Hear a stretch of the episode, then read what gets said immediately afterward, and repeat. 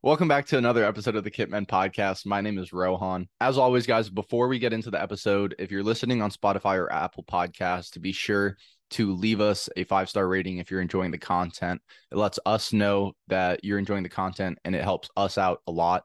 And if you want to send us a message about your thoughts on the episode or something that you want to say, we will respond to you. Just click the Linktree link in our episode description and head over to our TikTok or Instagram and you can send us a message. Um, so kicking that off, as always, I'm joined by Owen and Dlet. Someone DM'd me, Dlet, with their thoughts on something you had to say last episode. Is right. it is it positive? It is not positive. Yeah, I had a feeling. I don't know if he wants to remain anonymous, so I'll keep him anonymous. But this listener said that he disagreed with the person who said that Liverpool 9 0 was not as impressive as it sounds because it's only happened twice in Premier League history. So it's pretty awesome, regardless of the opposition. Okay. So we just have a, a butthurt Liverpool fan. He is who, a Newcastle. Who's mad that I. Oh, really? Yeah. Nice fella, too. Why is he so met him a couple about... times. Okay. Okay. Well, let, let's first get this out the way. The reason why I said it was unimpressive was that I don't think beating, oh my gosh, this was like two weeks ago. Who would they play again? Bournemouth. Bournemouth, yeah, yeah. I thought it was Southampton, but that was the last the last. already forgot. yeah. Dude, but yeah, I, I just think beating Bournemouth 9-0 isn't like proving them worthy to be back into contention with like Manchester City. Like, yeah, it's cool, but and like obviously it proves that they're like a good team if they're able to beat anyone 9-0. But like it just doesn't prove that they're back up where they used to be. That's all that I was getting at. Oh, okay. So you're still impressed by it? Yeah, obviously. 9 0 is very impressive, but it didn't impress me in the way. I, I just don't think there was a way that they could have played Bournemouth that would have showed me, okay, these guys are back up there with Man City, with Chelsea, with the best teams in the world. Yeah, you, yeah, I, I agree. You're beating like a, a relegation bound team 9 0, and it's not proving that you're top of the league again. It's still an impressive win. But... Yeah. Okay, fair. I, I can understand that. I think if he was here, he would say, you know, when Man City plays like a League One or League Two side, they don't batter them 9 0. So that's why like it's super impressive. But yeah, all right, let's get into the match week because there's a lot to talk about. Liverpool and City drop points. VAR helps out Chelsea against West Ham and we had the big Arsenal United game. So let's kick off with Liverpool and City dropping points. I don't know if anyone woke up for the Merseyside derby, um, because that was at 6:30 for me and Dlet. So oh, and that was at 5:30 a.m. for you. So I didn't wake up for it. I doubt y'all woke up for it too. Absolutely not. I I read a couple things, saw some highlights, just my general consensus of the game is that Jordan Pickford went crazy. So did Alisson. Goalkeeping in general was just top notch that game. It was. Um also goes also goes back to what that dude said.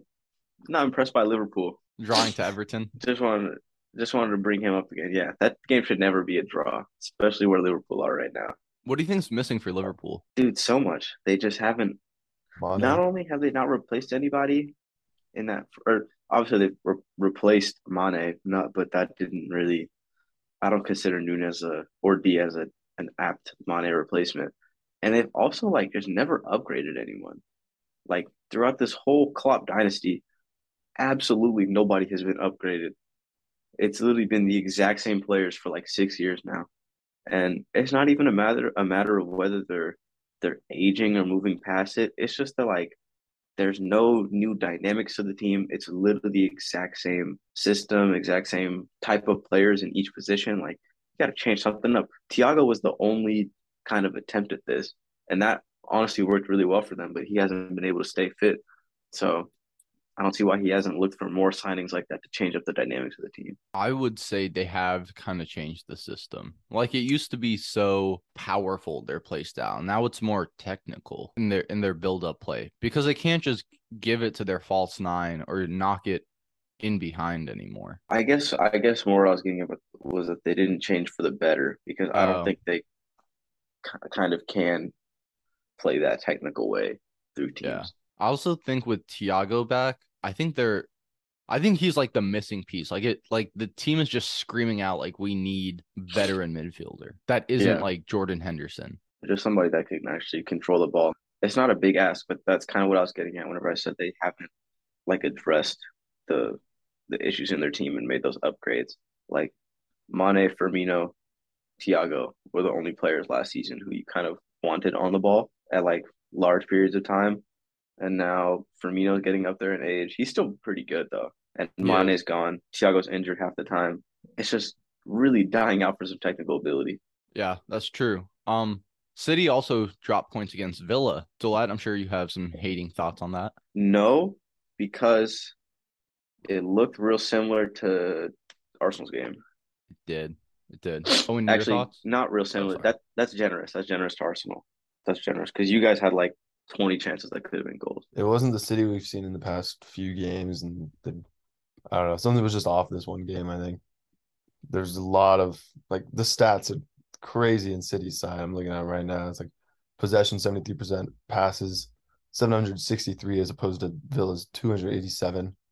And then you guys had like 13 shots, four on goal. So it's it's just missed opportunities. That's all I'm getting from that. Yeah. I and you know, it's something that we see a lot with City. Don't play badly, but they still don't get the result they need. Right. That's reflective of their play. And that kind of ties into Arsenal United, which we'll touch on a little bit later. But Owen's wearing a Chelsea kit right now. So let's talk about the scandal that happened this weekend against West Ham. Owen, what are your thoughts on that? Oh, I think that was a dirty, dirty foul. I think it was the right call. um, yeah, no, I um going against my team. I I think I think we should have drawn that game. Totally. Uh, that was that wasn't a, that wasn't a foul. Mendy should have tried to if Mendy had tried to catch it and then that happened and then it impeded on his play.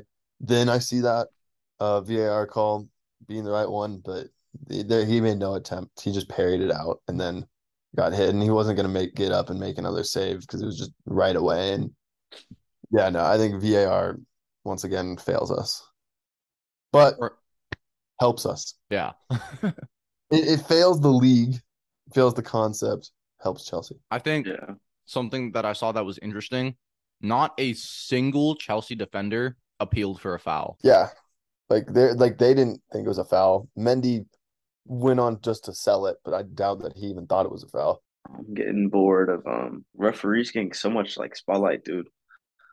It's like whenever VAR was first introduced, it was kind of interesting, but now it's just just getting a bit old. Yeah. Like every every week, there's like just like all that you can reflect upon is VAR decisions. Like they almost kind of take the spotlight of the actual games. Yeah, exactly. It's just kind of overpowering. Are are you, you still pro VAR or are you anti VAR? Do they need to fix it first? Like, like there's some good to it, but I mean, it's like at the end of the day, it's still just people looking at the fouls. Like it's not like it's, it's some type of advanced software. Yeah, it's literally just second eyes on it. And if it is just second eyes on it, why does it take like three minutes every time? Like it just, it just doesn't it just doesn't it make sense. Like it takes so long. It takes so long, and it's literally just someone rewatching the clip. If you can't tell after rewatching the clip three times, probably not a foul then. I also think things look worse in slow motion. Totally. Yeah. Because when you're a player there going game speed, when you're Mac, uh, whoever was in on goal, it wasn't Cornet, was it? Whoever's going game speed or, at, or no. Uh, yeah, I think he finished it off, right? Or he, he tried to. yeah. When you're going game speed like that, that probably like did not hurt Mendy at all. Like he just felt a little oh, bit totally. of contact. But then you watch it in slow motion and it looks like he booted Mendy's shoulder. But that ties into the Arsenal United game. Um a goal was disallowed for yeah. Arsenal because of a push. Dlet, yeah. your thoughts? A lot to say about this game. That call in particular, I'm not mad about it because I think it was a foul but VAR shouldn't have overturned it because it's used for clear and obvious errors. And they watched it nine times, brought in the referee, Anthony or not Anthony Taylor, Paul Tierney watched it four times in slow mo, still wasn't really sure.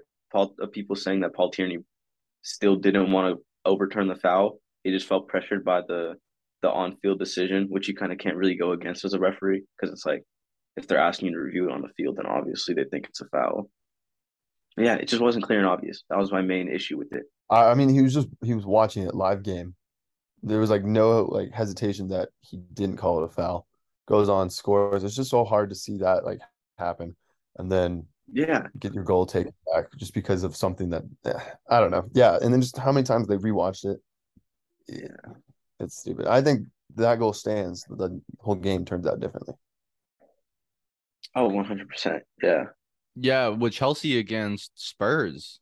I mean, the Romero pulling Cucurella's hair and then the tackle on Kai Havertz that was high. Yeah, dude, it's just so random what they choose to take the VAR and what they kind of just let slide. Because obviously, like you can see, like that Cucurella hair pull, like you could see it. Somebody in the VAR room saw it. Like it wasn't like it was a like a, a slick move. Like it was pretty threw him to the ground. Cucurella, like, they just choose sent to VAR, which makes it even more difficult to use and even harder to like defend against keeping.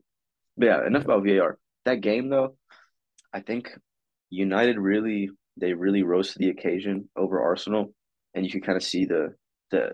It's not even a lack of experience now because I honestly consider our squad to be pretty experienced. We just kind of lack ruthlessness because we had plenty of touches in their box, had a lot of good chances, but we weren't killing them. Whereas I genuinely can't think of an attack that they didn't score on. Like there was maybe two counter or not counter attack, two attacks that they had where they didn't literally score on us. Yeah. Well, welcome to the to that feeling. Yes, it's so frustrating. It's worse than like getting battered all game and then yeah, like definitely. finally conceding. It yeah. honestly feels worse than that. But yeah, no, what interested me was Ten Hag could have played Casemiro and gone defensive, but he came out guns firing. He only played one defensive midfielder and then played Eriksen and Fernandes like kind of in a pivot, which I thought was pretty interesting. I think he did. I think Casemiro would have started had uh, Thomas Partey been fit, but because Partey wasn't fit, there's just so much space in our midfield to exploit, which is why I think he went with Eriksen, Bruno, McTominay, just like three players are gonna kind of help you progress the ball.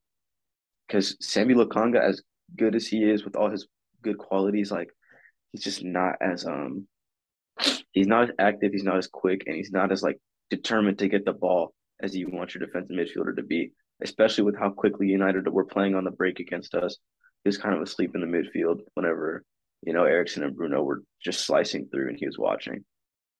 He also gave the ball away on I think it was the third goal. Yeah. Yeah, yeah, but even then we didn't we didn't switch on quick enough because we could have stopped that counter attack once we lost the ball there. So do you think if you have Partey, you guys win? Or it's not 3 1? I don't think, yeah, I don't think it's as simple as we win, but it's definitely way closer because all three of their goals were literally just like very passive midfield. But even the back line was a bit passive. And once again, the real reason we didn't win that game was the the lack of kill, the lack of killer instinct in front of the goal. What so P- Partey's there. It's definitely much closer. Like we had so many touches in their box. I just mean in that sense, but we never actually got the touches necessary to get off good shots. You know, it was kind of we made it into their box, we made it out, made it back in, made it out. Nothing super direct. There's good and bads to it because we were very safe with the ball, but you know we didn't score. That's really what killed us in the end. Speaking of Antony Owen, what what are your thoughts on his debut? Oh, I think he really proved himself. But he he gets a goal in his debut. He has some assists, and well, he's playing playing great out there. I thought he was just really working the front of the field.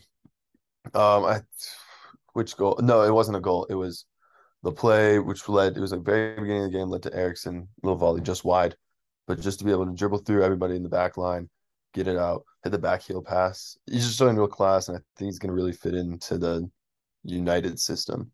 I think he's a, a, key asset out there. Yeah, I, I I'd agree. You know, I have I think United still overpaid for him. Plus, it's only been one game, but we know that he works mm-hmm. with Ten Hag and that he works in Ten Hag's system.